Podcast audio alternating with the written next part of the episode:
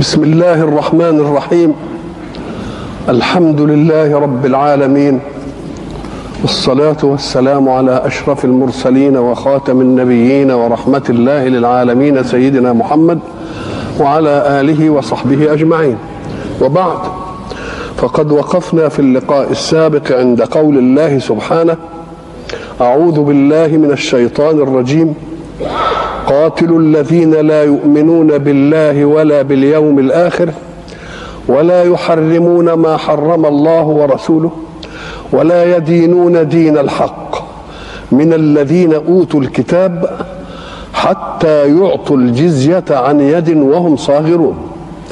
وقلنا إن الحق سبحانه وتعالى بعد أن بين موقف الإسلام من المشركين براءة من عهد واخراجا عن المسجد الحرام وقتالا إنهم لم يؤمنوا أراد أن يبين موقف الإسلام من أهل الكتاب.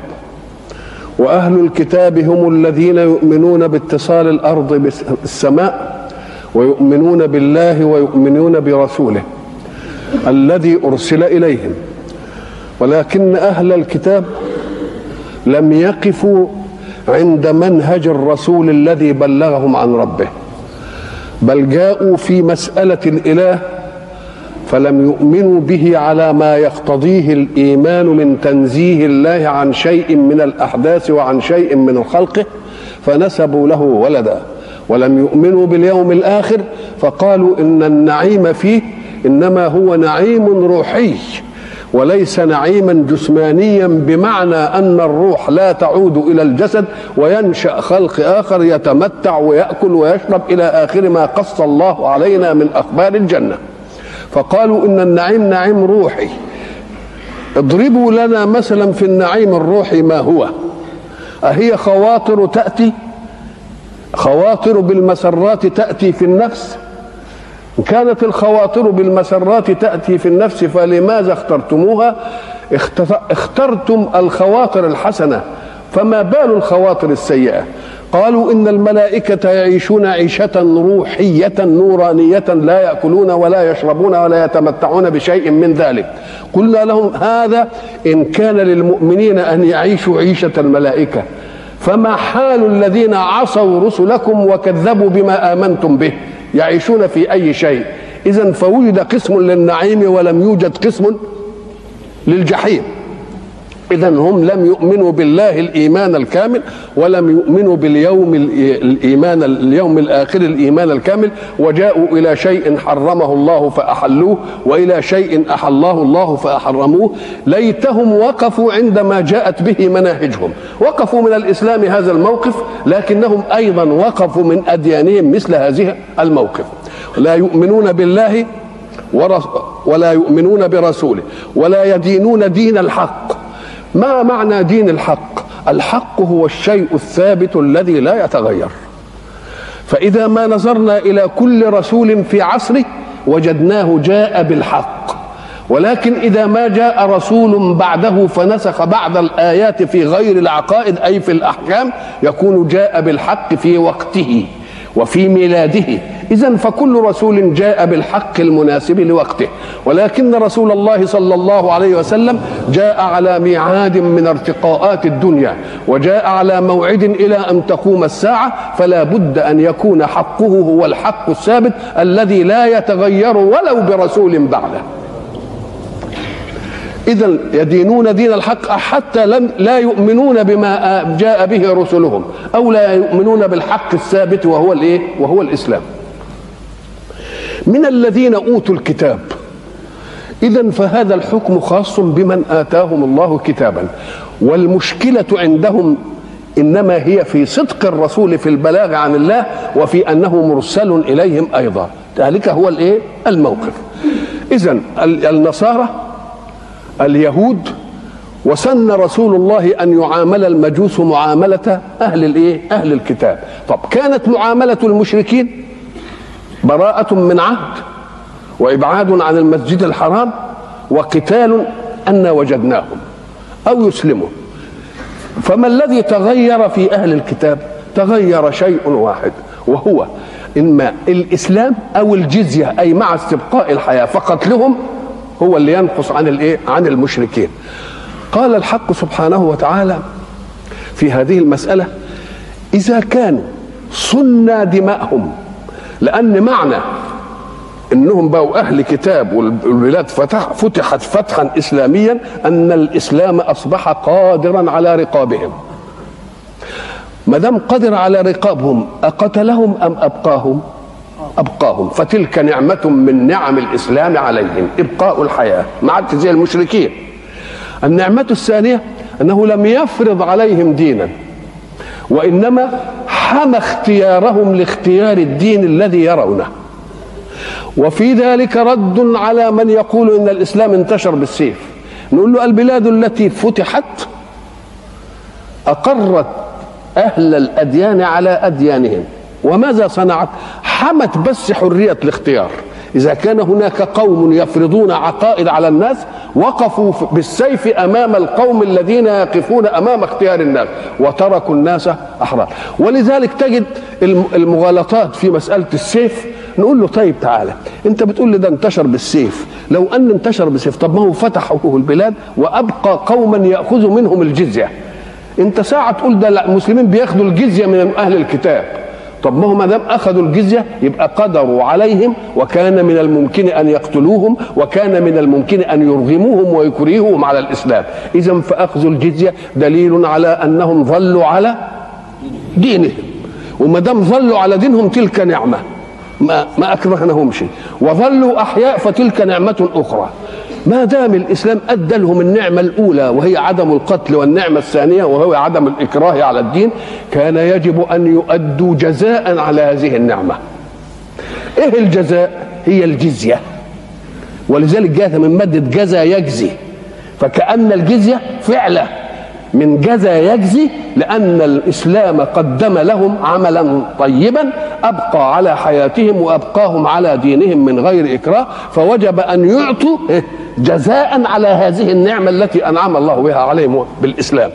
وأيضا فإنهم سيعيشون في مجتمع إيماني. وما دام يعيشون في مجتمع إيماني الولاية فيه للإسلام فالإسلام سيحميهم من كل شيء. وسيضمن سلامتهم في نفسهم وفي أموالهم وفي أهلهم وفي كل شيء. المسلم يدفع زكاة لبيت المال تقوم بمصالح الفقراء والمسلمين. وأنتم تنتفعون بالخدمات التي تؤديها دولة الإسلام فيكم. فما دمتم تنتفعون بهذه الأشياء فكما يؤدي المؤمن المسلم شيء من ماله وهو الزكاة يجب أن تؤدوا أيضا شيئا من مالكم. هذا الشيء من مالكم يرد عليكم انتفاعا في خدماتكم التي تتمتعون بها وفي أننا لا نكلفكم أن تدخلوا جند جندا في حرب ضد أي أحد إلا إذا تطوعتم إلا إذا تطوعتم به. اذا فالجزية ليست فرض قهر وإنما هي مقابل منفعة أداها الإسلام لهم ابقاء على حياتهم وابقاء لهم على دينهم الذي اختاروه ولذلك جاءت الجزية من ماده جزى يجزي. يعطوا الجزية عن يد. إحنا عارفين اليد اللي هي الجارحة. والجارحة هذه بها مزاولة الأعمال. أغلب الأعمال تزاود بالإيه؟ ولذلك يقول ما عملت أي إيه؟ طب واللسان ما هو قال كلام بنجازيك على اللسان برضه إنما الأصل في العمل الإيه؟ الأيد. يبقى اليد تطلق ويراد بها القدرة التي تعمل. وتطلق اليد ويراد بها النعمة. فلان له يد على فلان. أيديه بيضاء على الناس. يعني إيه؟ مروءاته ومعروفه وإفضاله وإحسانه إذا فكما تطلق اليد على القدرة تطلق أيضا على النعمة لأنها تؤدى بها. هنا بقى حتى يعطوا الجزية عن يد. عن يد. فيهم يا معطين الجزية ولا يد في الآخذين للجزية. حتى يعطوا الجزية عن يد لهم ولا عن يد لنا. ممكن. طب عن يد لهم يعني إيه؟ أم قال لك يقال فلان نفض يده من هذا الأمر. نفض يده من هذا الأمر يعني إيه؟ يقول لك أنا, نف... أنا شلت إيدي من الحكاية دي. يعني إيه؟ أنكرتها ولم أعد اعاون عليها. تبقى عن يد أي غير رد للنعمة. ما يشيلوش إيدهم من المسألة ما يأنفوش منه. عن يد منهم من الإيه؟ من المعطين للجزية. أو عن يد يعني يدا بيد. ما يقعدش الواحد من أهل الكتاب في الأمة الإسلامية المحكومة بالنظام الإسلامي ويقعد كده في المكان بتاعه ويبعت رسول من عنده يودي مين؟ يودي الجزية. لا يدا بيد أنت اللي تجيبها. ما تبعتش بها. ما تبعتش بها رسول. أو نقول عن يد نجيبها بالمعنى القدرة. ما إحنا قلنا اليد يعني القدرة على العمل. يعني يد منهم يعني عن قدرة. اذا العاجز ما ناخدش منه. يبقى يشترط في اليد إن كانت منهم ثلاث إيه؟ ثلاث ملاحظ. الملحظ الأول أن يكونوا مواتين لا نافضين لأيديهم من الإيه؟ منا ومن حكمنا. أدي واحدة. الثانية يدا بيد. يجيبها هو بنفسه. ما يبعتش بها رسول لأن إرسال الشيء برسول معناها إيه؟ يعني السنة مش أنتوا عايزين دي خدوها. وحتى لو هو جابها يدا بيد كده لازم يجي ماشي. ويعطيها وهو واقف والآخذ للجزية قاعد. والآخذ للجزية قاعد. اهدي معنى إيه وهم صاغرون؟ يعطوها عن, صغار. ليه؟ لأن الحق سبحانه وتعالى يريد أن يبقي يبقي للإسلام ولأمته جهة العلو. إحنا عملنا فيكم جميل وكنا نقدر نموتكم. عملنا فيكم جميل وكنا نقدر نكرهكم على دي. إحنا خليناكم على إيه؟ فما إيه؟ مش عايزين منكم إيه؟ لا كبرياء ولا عظم. تخضعوا للأمر وتكونوا موالين لنا لا نافضين أيدينا وتيجوا تؤدي الجزية يدا إيه؟ يدا بيد. وإذا كنتم عاجزين عنها لا يد لكم يبقى هنعفيكم من إيه؟ منها طبعا يد من الآخذين اللي هم من المسلمين. أن يد عن قهر عن علو عن سلطان. طب و... وعن نعمة لأننا نأخذها منها. لا التاوى بناخدها ده إحنا بناخدها مقابل ما أديناه إيه؟ ما أديناه لهم من إيه؟ من نعمة. حتى يعطوا الجزية عن يد وهم صاغرون. الصغار من مادة صغر الصاد والغين والري تدل على معنيين. إن أردتها في الحج كمية يعني تقول إيه؟ صغر يصغر. زي فلان كبر يكبر. كبر يعني سنه وصغر يصغر. وإن أردتها في المقام مش في الكمية الحجمية تقول صغر يصغر. صغر إيه مقامه. ولذلك يقول كبرت كلمة مش كبرت. كبرت كلمة يعني إيه؟ فإن أردت في السن تقول إيه؟ كبر يكبر. وبرضه في الثانية في الحجم تقول صغر يصغر. وإن أردتها في المقام تقول صغر إيه؟ حتى يعطوا الجزية عن يد وهم إيه؟ وهم صاغرون. دي من صغرة بتاعت المقام بقى. صاغرون يعني يؤدوها أذلاء عن عن عن انكسار. عن انكسار مش عن إيه علو. ليه؟ لأن اللي بيعطي يفهم إنه بيدي مال. فلما يفهم إنه بيدي مال يبقى هو الإيه؟ الإيد العليا. نقول له لا في دي ما انتش الإيد العليا. اليد الآخذة هي الإيه؟ هي العليا مش أنت إيدك العليا. من الذين أوتوا الكتاب حتى يعطوا الجزية عن يد وهم صاغرون. أراد الحق سبحانه وتعالى أن يعطينا حيثيات إننا نقاتل الذين لا يؤمنون بالله ولا باليوم الآخر. ما بيؤمنوش بالله يعني إيه؟ قال بقى أهو عدم الإيمان بالله جاي في الآية الثانية. وقالت اليهود عزير ابن الله. يبقى لم يؤمنوا بالله الإيمان الإيه؟ الكامل. والنصارى قالوا إيه؟ والمسيح ابن الله. يبقى إيمانهم بالله مخلول ولا مش مخلول؟ يبقى قالت اليهود عزير وقالت النصارى الإيه؟ المسيح. قالت اليهود عزير نعم صحيح مش ليس كل اليهود يقولون بإن عزير هو نبي وإنما هم جماعة من اليهود.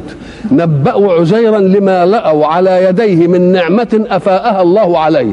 فقالوا دي نعمة عظيمة أو مش ممكن يديها ربنا الواحد عادي. ده لازم اداها لابنه. وذلك أن اليهود بعد سيدنا موسى عليه السلام قتلوا الأنبياء.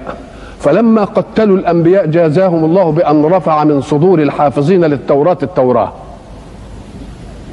وبعد ذلك هذا طفل شرد من من الذين كانوا يقتلون الأنبياء. طفل صغير ما عجبوش المنظر ده فشرد في الصحراء. قالوا قابله واحد قال له أنت شارد لماذا؟ قال أنا أطلب العلم. فإذا به جبريل فعلمه بأمر الله التوراة فحفظها. كونه يحفظ التوراة دي مسألة يعني ده لم يحفظ التوراة إلا أربعة موسى وعيسى والعزير ويوشع هم دول اللي حفظوها. لأنها إيه؟ سبعين وقر بعير. سبعين حمل بعير. لأن طبعا الكتب كانت زمان بتتكتبش في ورقة رقيق كده وبتاع اللي كان بيكتب على حجارة وعلى عظام وعلى النخل والبتاع مسألة طويلة وايه فهذا حافظ التوراة. فلما رجع حافظا للتوراة لا ينسى منها حرف واحد. قالوا ده مش ممكن. ده لازم ده ابن ربنا وهو اداله التوراة دي اثره إيه؟ علينا بأنه أعطاه التوراة. فنشأت الجماعة اللي منهم سلام بن مشكم وشاس بن قيس ومالك بن الصيف هم دول اللي كانوا يقولوا. ولكن حينما قال الله إن اليهود قالوا إن عزير بن الله اليهود المعاصرون لهذا النزول لم ينكروا هذه المسألة. ولم يكذبوها فكأن من المقيمين بالمدينة من اليهود كانوا يؤمنون بها وإلا لو كان ما عندوش كانوا قالوا تعالوا يا يهود هل إحنا اتخذنا عزير إله زي ما بالقرآن بيقول ما قالوها شيء؟ لم ينكروا ولم يكذبوا فدليل على أن ذلك إما أن يكون منهم من كان يرى ذلك أو هم عالمون بأن قوما منهم رأوا ذلك. وقالت اليهود عزير بن الله وقالت النصارى المسيح ابن الله. برضو النصارى قالوا المسيح ذلك قولهم وإنما البنوة الله جاءت فيها شبهة ليه؟ لأن الحق سبحانه وتعالى ينادي عباده بأنهم عيال الله الخلق كلهم عيال الله فأحبهم إليه أرأفهم بعياله مثلا وكان يطلق يقول أنتم أبناء الله يعني يعني إيجاده منكم كما أن الولد يأتي من مين؟ بل بالعكس البنوة لله أكبر من بنوتنا لآبائنا.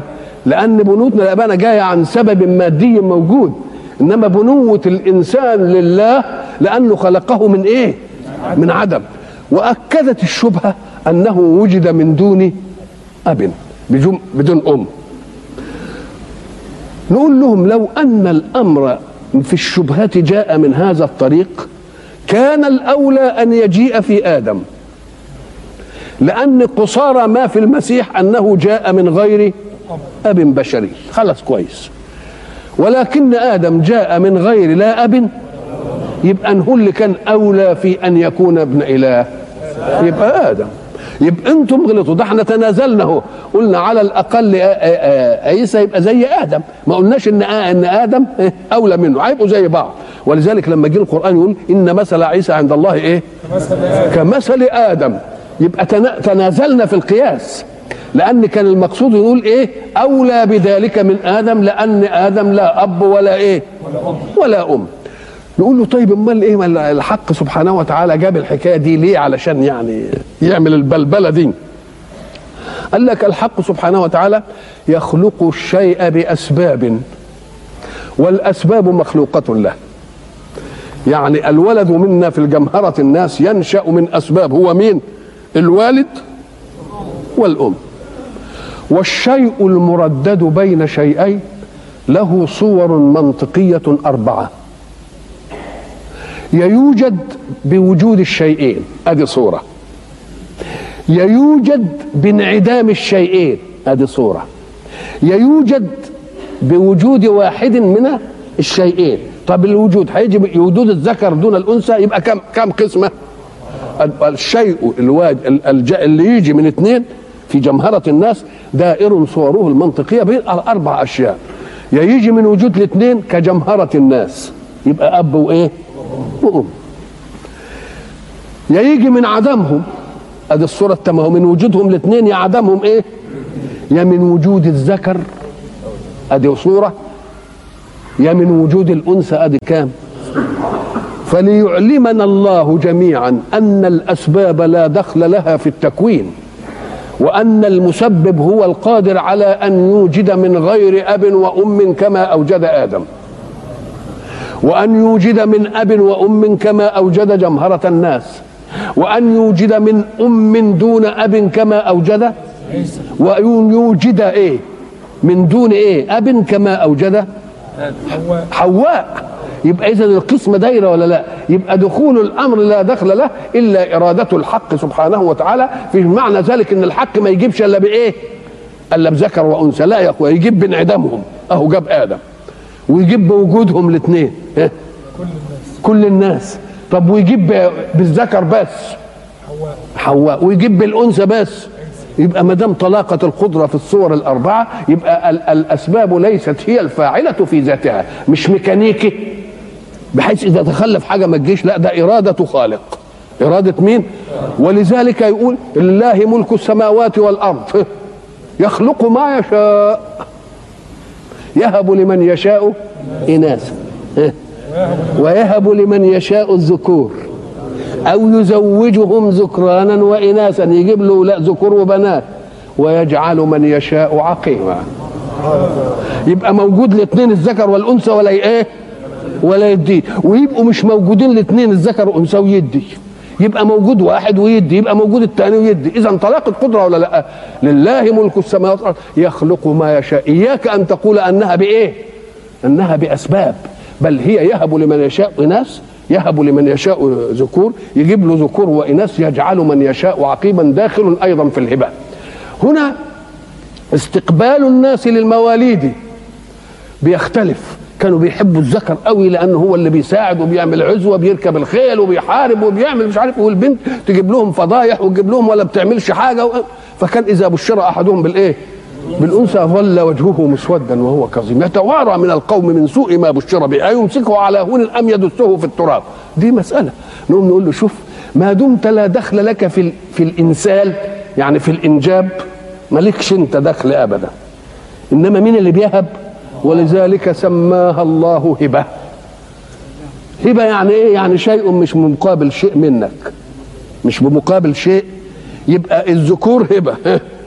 والإناث أيضا هبة. ما تفضلش الهبة دي عن الهبة دي. ما دام ربنا بيوهب يوهب دي أو يوهب دي. يبقى ما دام الواهب هبة واحدة يبقى ده زي ده ولا لا؟ ما تفضلش أنت الذكر على على الأنثى. ولذلك الذي يستقبل البنات وبيخلف بنات والست وهو عايزين يقولوا ذكر عايزين يقولوا ذكر ويروحوا هنا ويدوشوا الدنيا عشان يجيبوا إيه؟ عشان يجيبوا ده. قال لهم لو استقبلتم هبة الله في الإناث كما تستقبلونها في الذكور وقلتم هبة وهبة ولا تردوا هبة وتأخذوا هبة ما دامت هبة من الله. لو استقبلتم الإناث بما استقبلتم بهم الذكور الله سبحانه وتعالى يجزيكم جزاء ما يخطرش على البال. إيه هو؟ إيه أم قال لك يجي لكل بنت وربنا يحسنها في عين رجل. ويجوا البنات كده كل بنت تجرجر لها راجل. يبقوا إن كانوا عشر بنات يجيبوا له عشر إيه؟ رجالة. لا تعب في تربيتهم ولا تعبت في حمل ولا تعبت في رضاعة ولا تعبت. ويبقوا أطوع له من مين؟ من الذكور. ده لأنه رضي بالهبة. فالذي يرضى بالهبة في الإناث الله يقول رضيت بهبتي فيه ولم تكن على سنة العرب من كراهة الإناث. أنت كنت عايزهم ذكور لا أنا هخلي لك البنات وأجيب لهم إيه؟ وأجيب لك ذكور يشدهم من أهلهم. يبقوا الأهل ربهم وأنت اللي إيه؟ وأنت اللي تاخد وهم اللي يبقى تحت رجليك وهم هم ولذلك إذا ما وجدت إنسان وفق في زيجات بناته وجابوا لهم رجال يصونون أعراضهم ويبقوا كويسين. فاعلم أن الأب قد استقبل الأنثى بالرضا. لأنها هبة الله. ويجعل من يشاء عق- الله من ضمن الهبة. اشمعنى تنبسط قوي من هبة الذكور ولا تنبسطش من إنك تبقى عقيم؟ ما هي دي هبة ودي إيه؟ طب ما هي دي هبة ليه بقى؟ أم قال لك طيب كده استقبل العقم العقم برضا الله. يخلق ما يشاء. يقول لك كده يخلق ما يشاء. لو استقبلتها هذا الرضا لوجد كل رجل تراه ابنا لك. كل رجل تراه يبقى إيه؟ ابن لك. ليه؟ لأنك استقبلت الهبة في المنع. واستقبلت الإناث كاستقبال الذكور يقول لك أنا أجيب لك ذكور وياهم اذا ما دامت هبة من الله فيجب أن تستقبل الهبة من إيه؟ من. إيه إحنا بنشط كتير يا رب. سبحانك يا رب. طيب يبقى اذا عيسى جاء ليثبت إيه؟ طلاقة القدرة في الإيه؟ في الخلق. لأن القسمة العقلية لا تتم إلا به. لا تتم ومش هتتكرر. لا تتم إلا به. لأن آدم اتوجد ولا لأ؟ اللي بعد آدم اتوجدوا من أبوين ولا لأ؟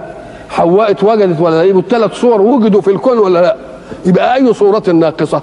أن يوجد من أم دون دون أب. هي دي اللي فأتمها الله بمين؟ بعيسى عليه السلام.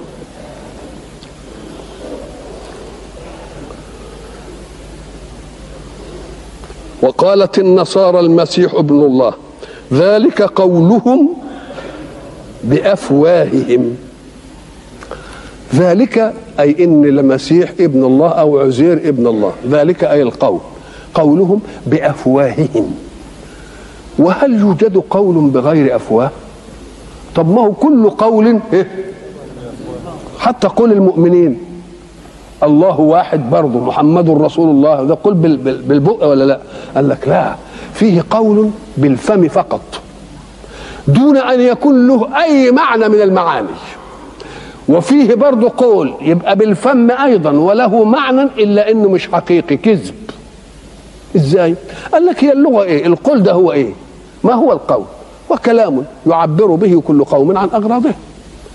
ما دام يعبر به عن أغراضه لما تقول للولد اجلس لازم يكون فاهم يجلس يعني إيه؟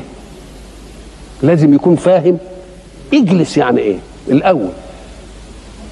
طب يجي في بلد في, في, بلد زي عندنا يقول لك نض إن قلتها عندنا في البلد ما ما, يفهمش.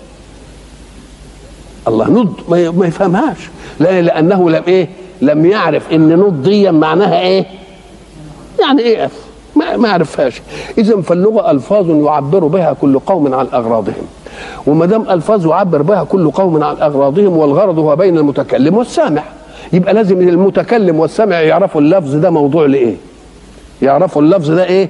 موضوع لإيه؟ فإن لم يعرف السامع اللفظ اللي بيتكلم به المتكلم موضوع ليه يفهم ولا ما يفهمش؟ لا يفهم شيئا. يبقى يشترط في الفهم أن يكون الايه؟ المتكلم إيه؟ والمخاطب علم بالإيه؟ بالوضع. فإذا تكلم متكلم بلا علم بشيء لا علم للسامع به يفهم أو لا يفهم؟ ما يفهمش حاجة ابدا. ولذلك بيضربون المثل إن أبو علقمة النحوي ده كان مشهور في النحو قوي وفي الألفاظ واللغة ويتقعر ويعمل ولا يتكلم إلا باللغة الفصيحة واللغات الشاردة اللي الناس مش عارفاها. وكان عنده خدام مرض مرة هو فراح للدكتور. الدكتور اسمه أعين الطبيب. ذهب ذهب أبو علقمة النحوي إلى أعين الطبيب. يشكو له علة عنده. يعني بيعرض علته. قال له إيه؟ ماذا قال له؟